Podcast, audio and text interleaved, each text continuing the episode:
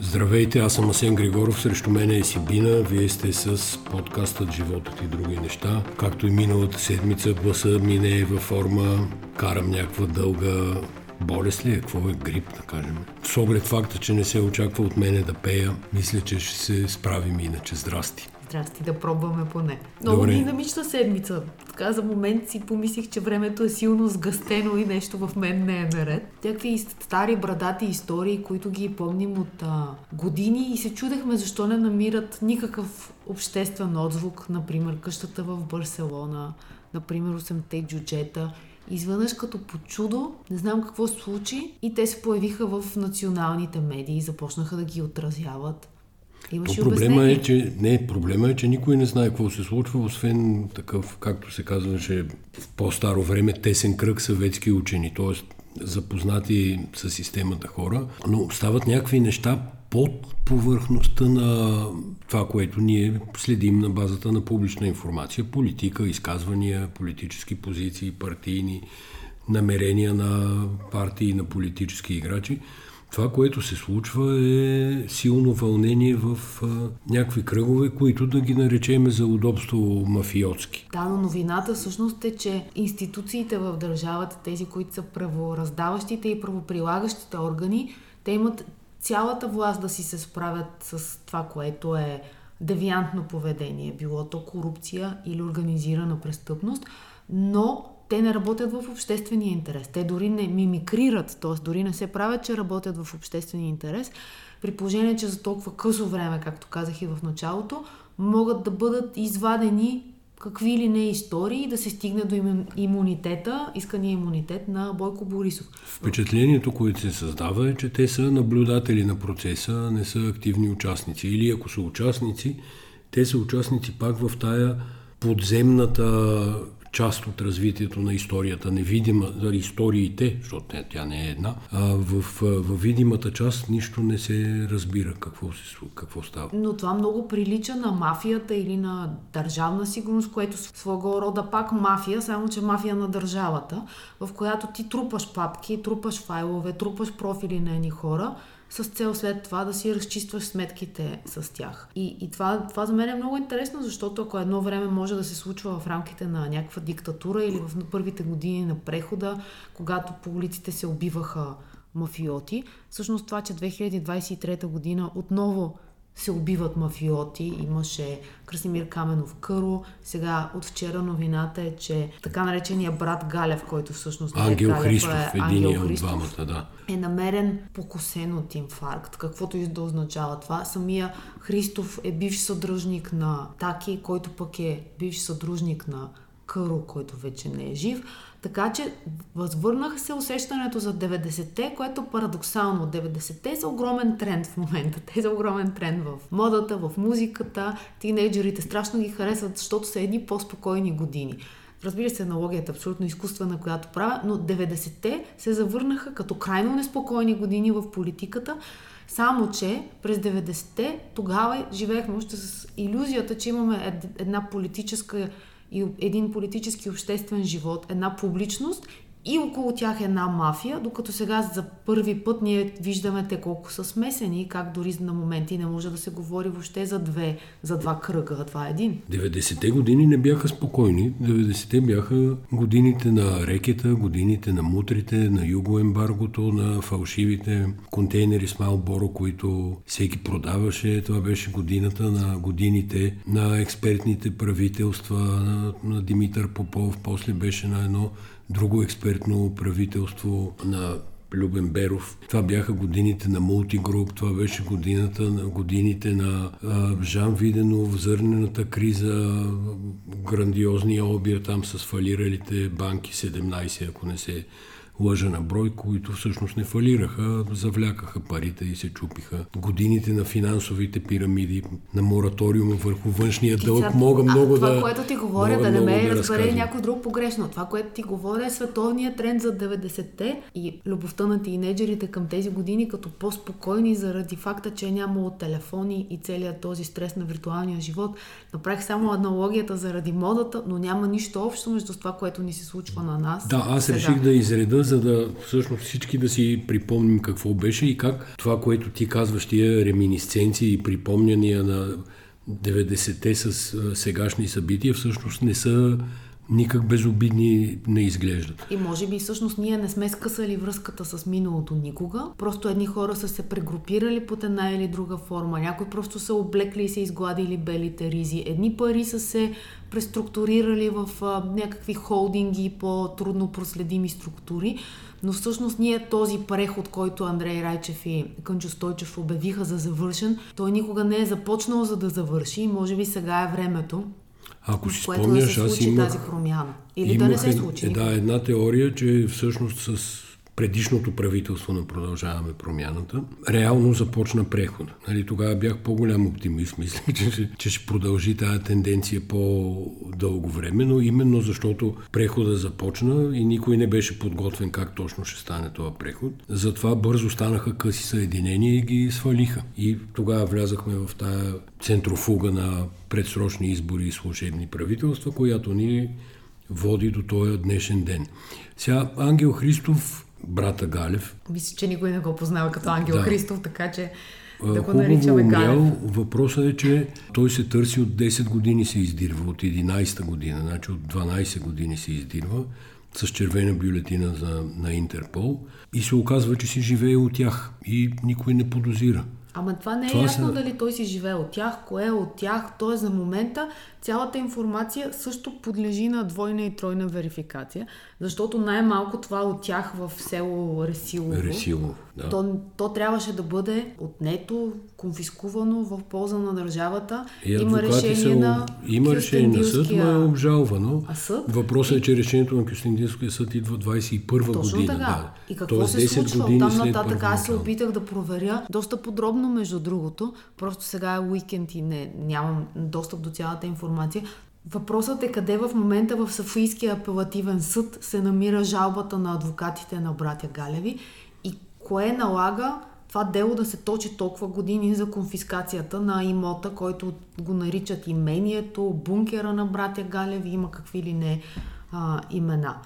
Тоест ти подозираш, че Галев може да е внесен като труп в България и затова да не е минавал проверка на лични документи. Това ти го каза толкова, що въобще не съм, не съм го и Не, то изобщо не е смешно, но реално днеска пряха погребението което беше планирано, верно, че малко супер прибързано. Нали, те вчера разбраха, днес ще го погребват. Ама как въобще Но... са установили, че е той? Значи да. той влиза този човек, приемаме като жив, а не като труп, в някак в България и след това ако е с фалшиви документи и този лекар го преглежда, той защо си показва той трупа, не може да си покаже никакви документи, разбира се, но защо хората му показват истинските документи и въобще как става идентифицирането на човека, който няма право да ами, влиза в България. това, той ако е бил в имението, кой го е намерил? По значи, кой има... бърза помощ. Да, въобще кой, как медиите да, разбраха, да, също аз не да. знам как медиите разбраха, че той е умрял и как толкова бързо му направиха погребение, а най-странното беше, че в повечето от а, големите национални медии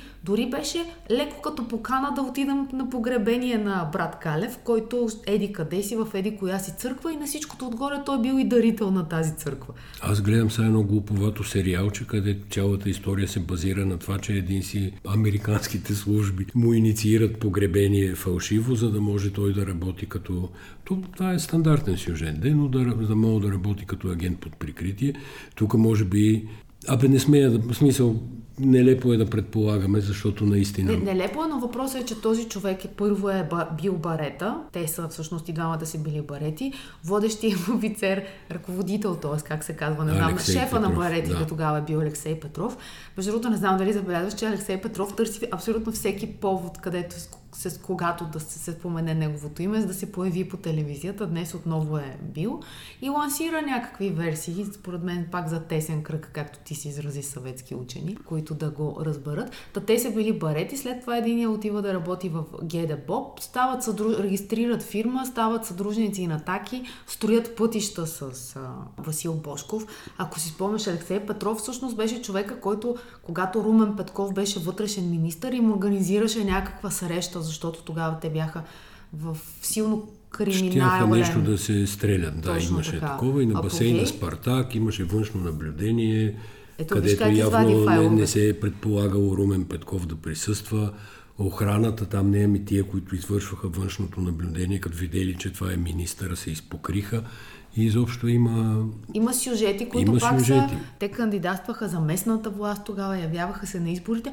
А най-смешното, сега ровейки, опитвайки се да разбера какво става с делото за конфискация и виждам, че още когато то, то се движи в Кюстендилския съд, е многократно отлагано. И да кажем, годината е 2019 и там пише, че делото е отложено, защото хората, които са свързани с него, ще участват в местните избори като наблюдатели, няма да могат да се явят на процес. Да.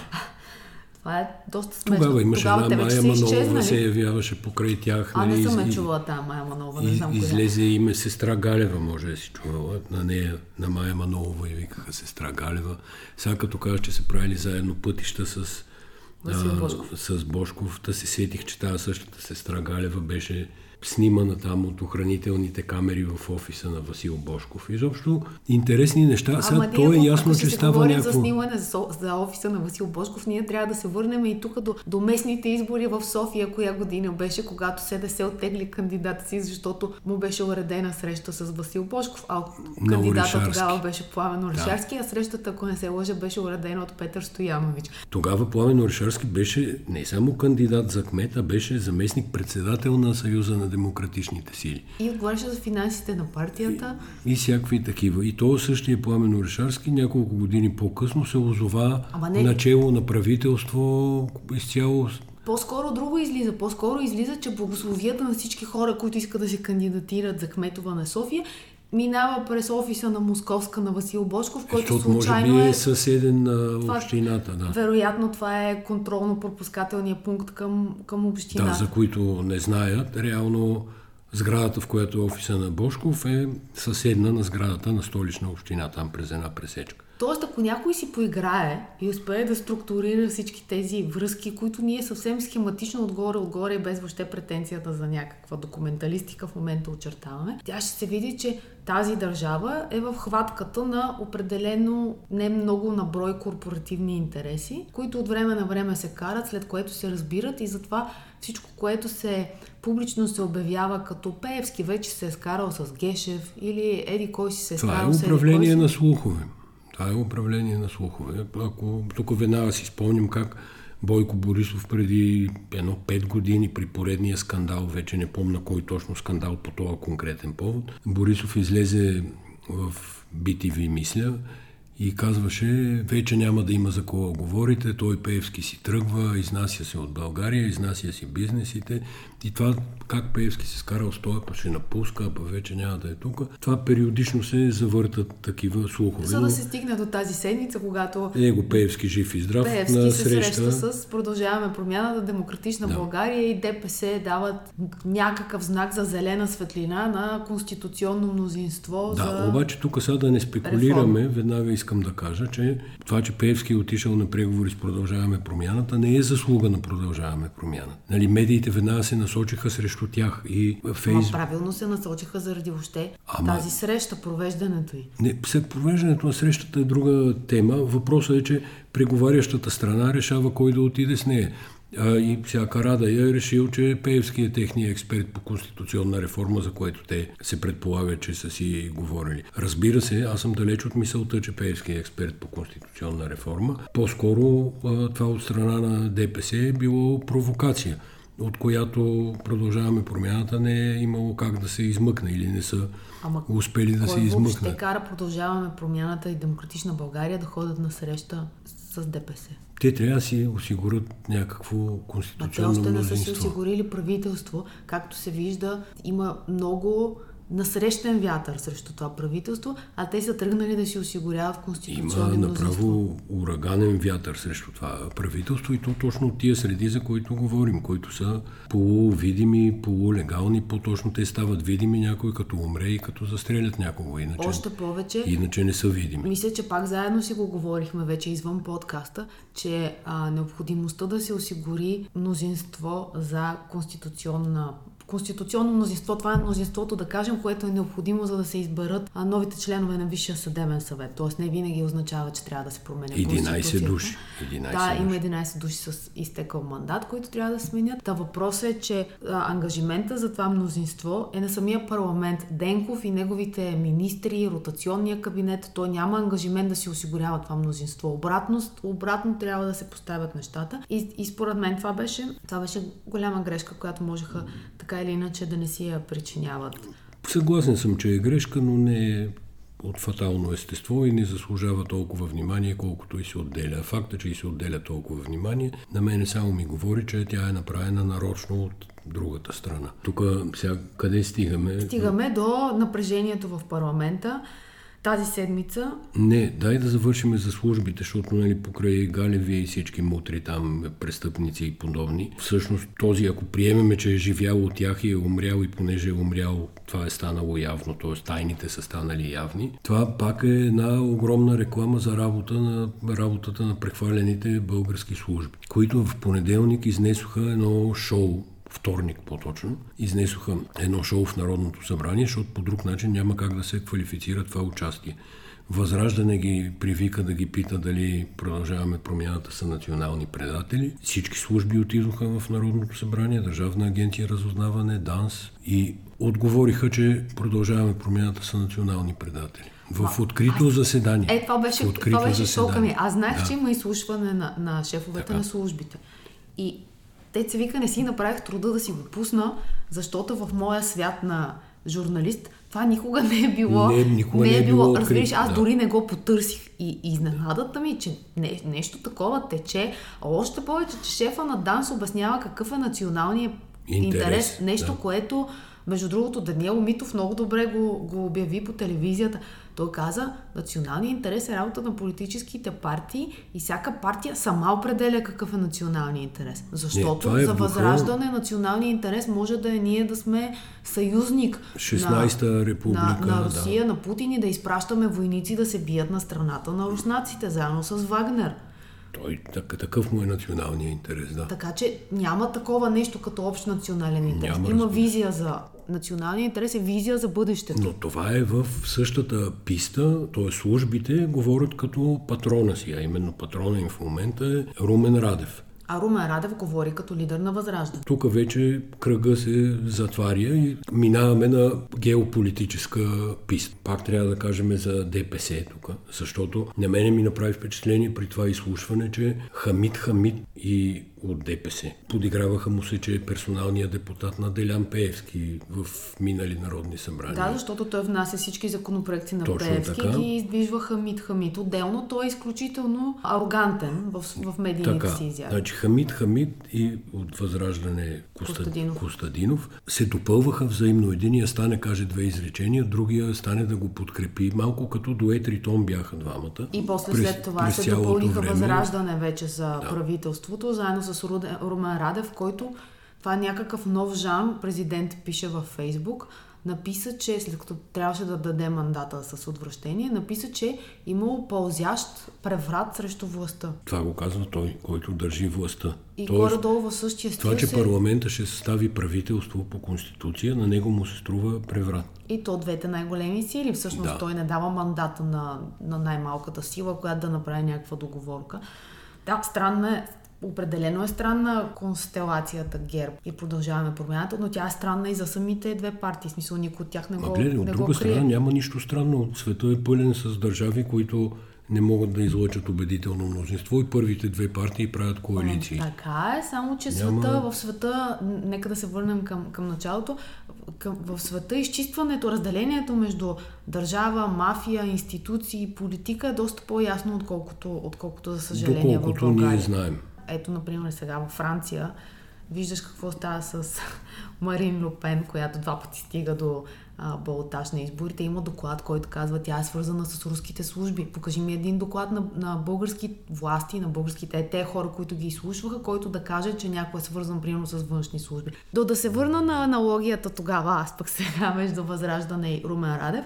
Значи в един ден Румен Радев страшно си изпуска нервите и пише нещо, което дори не беше особено грамотно във Фейсбук. Пак го повтарям, защото А, едно е президент пише в Твитър и то м- някаква И то официална по- позиция. да. Друго е президент пише в Твитър, както беше Тръмп и беше създал някакви страшни но, нов, новоговор, включително, ако пишейки нощем а, почти нечленоразделно. Тоест, от между, между това да използваш социалните медии като по-голям канал, сближавайки дистанцията и да даваш ам, поле на собствената си истерия, границата е много тънка. Според мен това това, беше... истерия.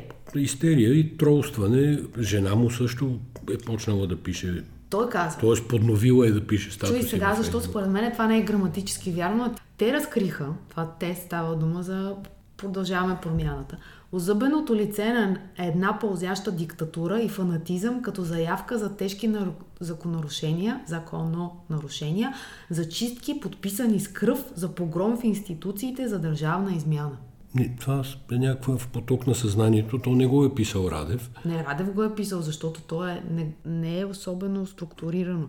Защото озъбеното лице на една пълзяща диктатура и фанатизъм като заявка за тежки закононарушения. Какво, Лена Бориславова ли е диктатор в Продължаваме промяната? Как, как изобщо? Нали, тия хора могат да бъдат наречени с най-вероятно с много квалификации. А фанатизма като тежко закононарушение? Но фанатизъм и диктатура са последните неща, в които могат да бъдат обвинени. Но както и да е, въпросът е, че този човек според мен в а, тая седмица, която обсъждаме, загуби всякаква останала му легитимност да се нарича президент в конституционния смисъл на думата. Че това е обединителна фигура на всички българи, на цялата нация, че това е човек, който чиято работа е всъщност да посредничи между евентуално връждуващите политически партии и други групи в обществото, като със своята мъдрост и нали, положението на тази институция някакси дигната извън политическата система, да може да смирява позиции, да търси варианти за излизане от различни кризи. Той има, създали са му а, ресурс, инструментариум за това, консултативен съвет по национална сигурност и така нататък. Та, той вместо да се възползва от този инструментариум, за да обединява и да успокоява, той говори като лидер на някаква нали, на възраждане всъщност, на някаква, каквото я си говорим, е маргинална политическа сила, защото тя е маргинална за Ами тя е маргинална, общество. обаче според мен новия риск, пред който е изправена България, той не е от а, противопоставяне на партиите, невъзможност те да се разберат и не функциониращи правителства, защото дори и късите мандати според мен не са, то, не са проблемни. Даже в тях има нещо хубаво, тъй като ти не можеш да се окупаеш прекалено. върху Аз съм се изказвал по въпроса, А, крайно въпросът е- положително за късите мандати. Въпрос, да. да. Въпросът е това, което е новия риск. Това е от а, подкопаване устоите на политическо. Като започнем от Гешев, който си позволява на пресконференция да говори, че политическия буклук трябва да бъде изметен.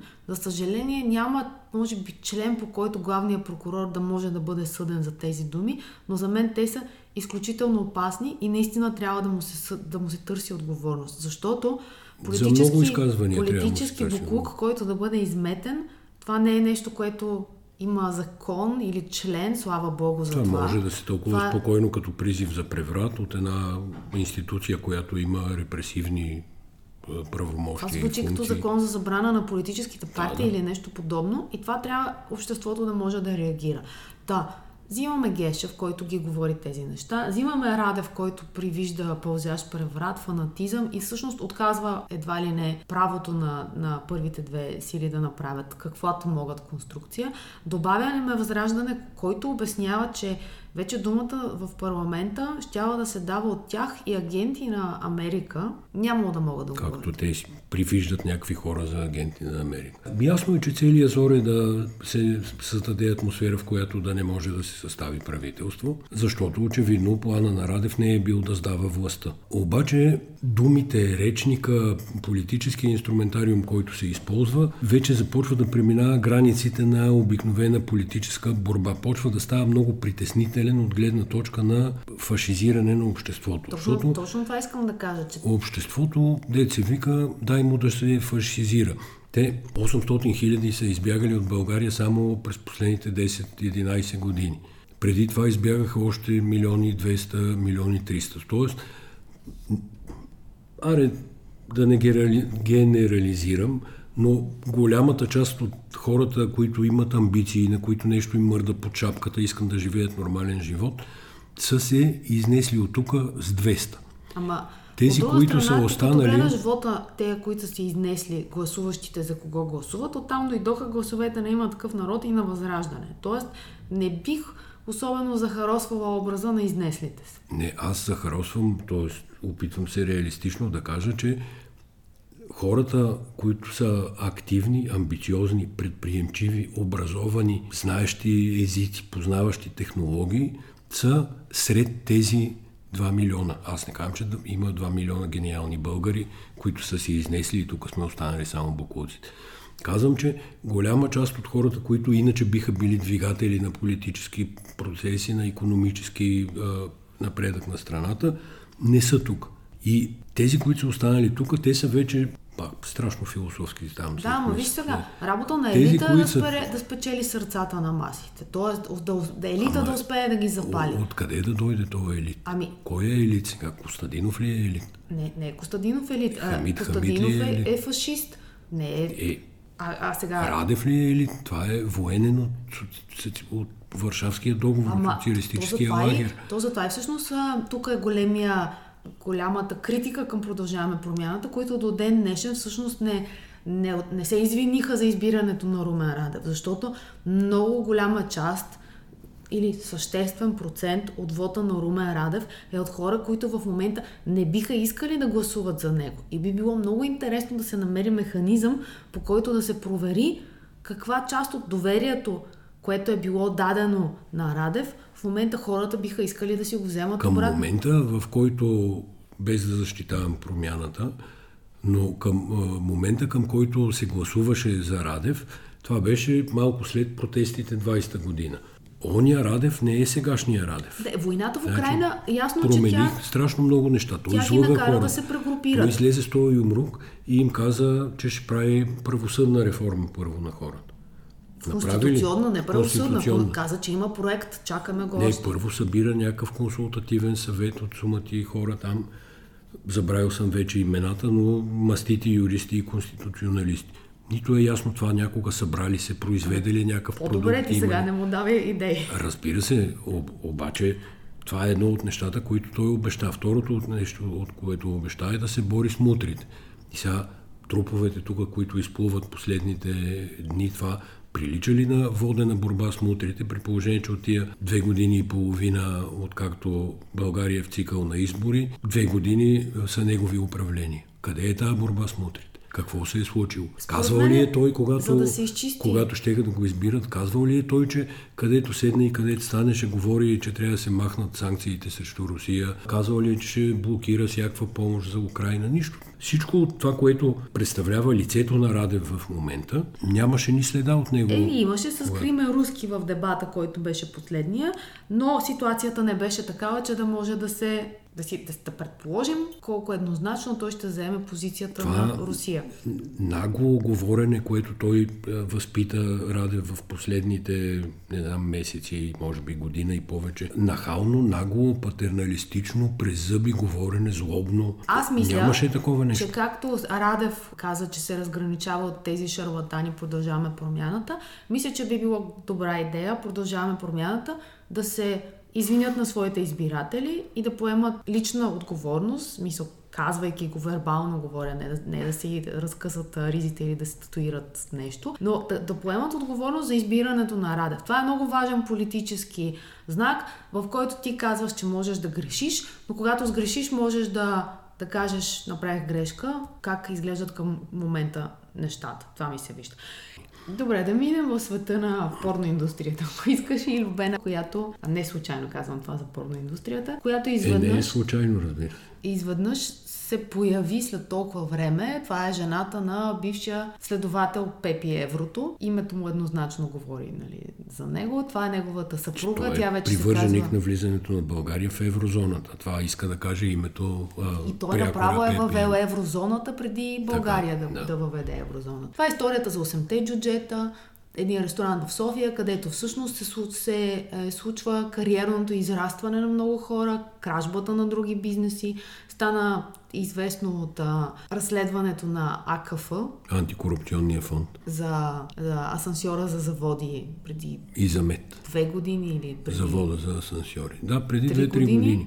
И това беше потрясаващо разследване, уникално направено, с намерени свидетели, с пълни обяснения. И сега същите тия антикорупционен фонд, което за мен е голяма изненада. Аз се отнасям с огромно уважение към а, журналистите в този фонд. Това са Бойко Станкушев, Николай Стайков. Но същите тия хора, които направиха драматичните разкрития, сега пуснаха въпросната Любена в едно такова изиграно интервю. Все пак ние, или поне аз стоя десетки години пред камери, зад камери, около камери и лесно мога да кажа кога човек играе и преиграва. В случая беше изключителна сценка. Тя е оплашена майка. майка за детето си, настоящото, за бъдещото си, понеже е евентуално бременна. Изплашена е да не й се случи нещо, а това е жената, която примерно му е изключвала на единия системите за хемодиализа, докато не подпише нещо си.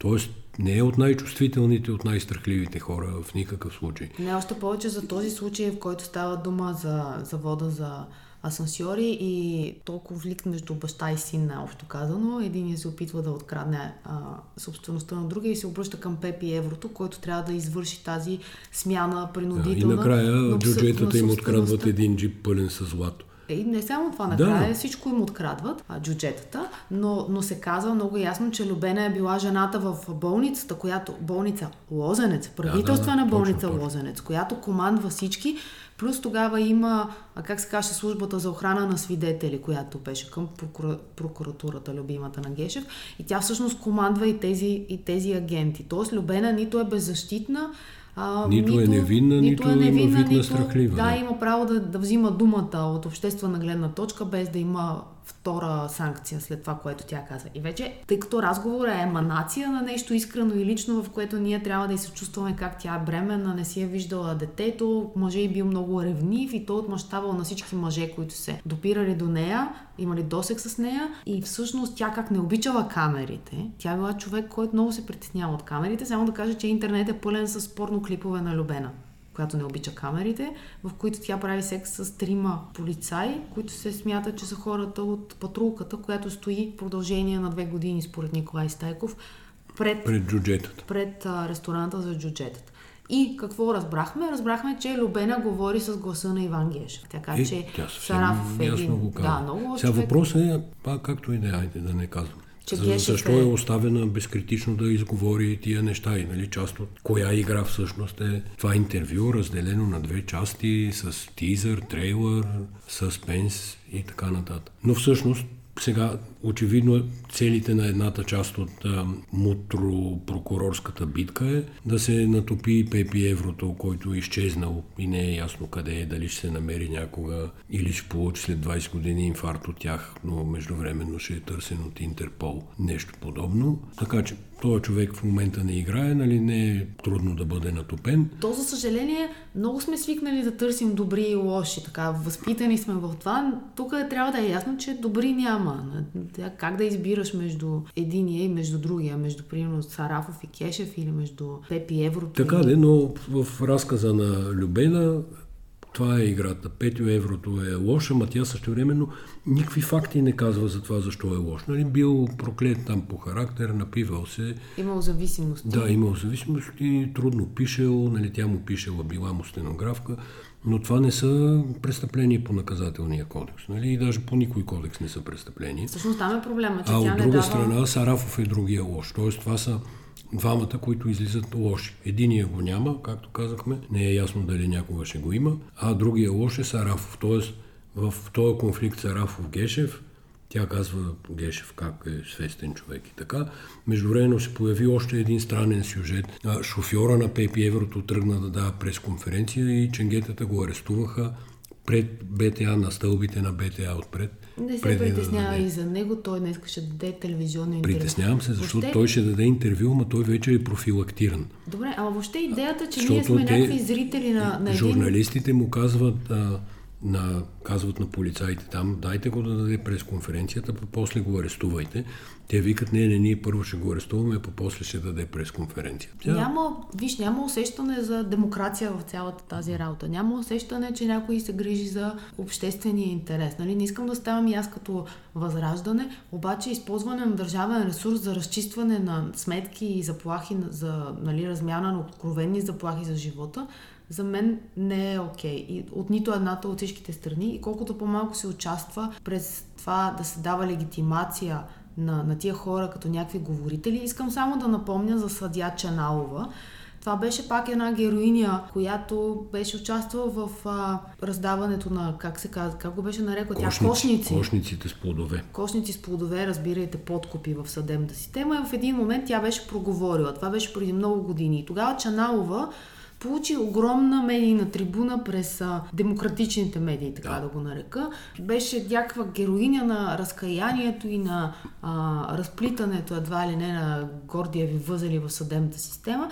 Накрая Чаналова свърши, свърши в редиците на възраждане. Тоест, нека да не, нека да не, да не си правим лесно, да не героизираме лесно някакви хора, в които няма няма грам чувство за доблест и за чест. Добре, а... да свършим тук с тежките теми и да кажем, че за радост на българския народ Георги Господинов спечели Букър. Това не е новина, разбира се, от тая седмица, но в тая седмица тече един панаир на книгата. И всъщност чудото невиждано беше, че се редиха километрични буквално опашки от хора, които да си купат а, време убежище. А сега това е много хубаво да си купат време на Георги Господинов, така, който беше да, на, който на стоеше шатър. там, разбира се. Аз много се радвам, ако тия хора, да си купуват време убежище, я прочетат, защото нали, вътре стават ясни художествени литератури. Някой би, би стоял на опашка да си купи време убежище, за да не я прочете накрая. Не ми се това не, въобще.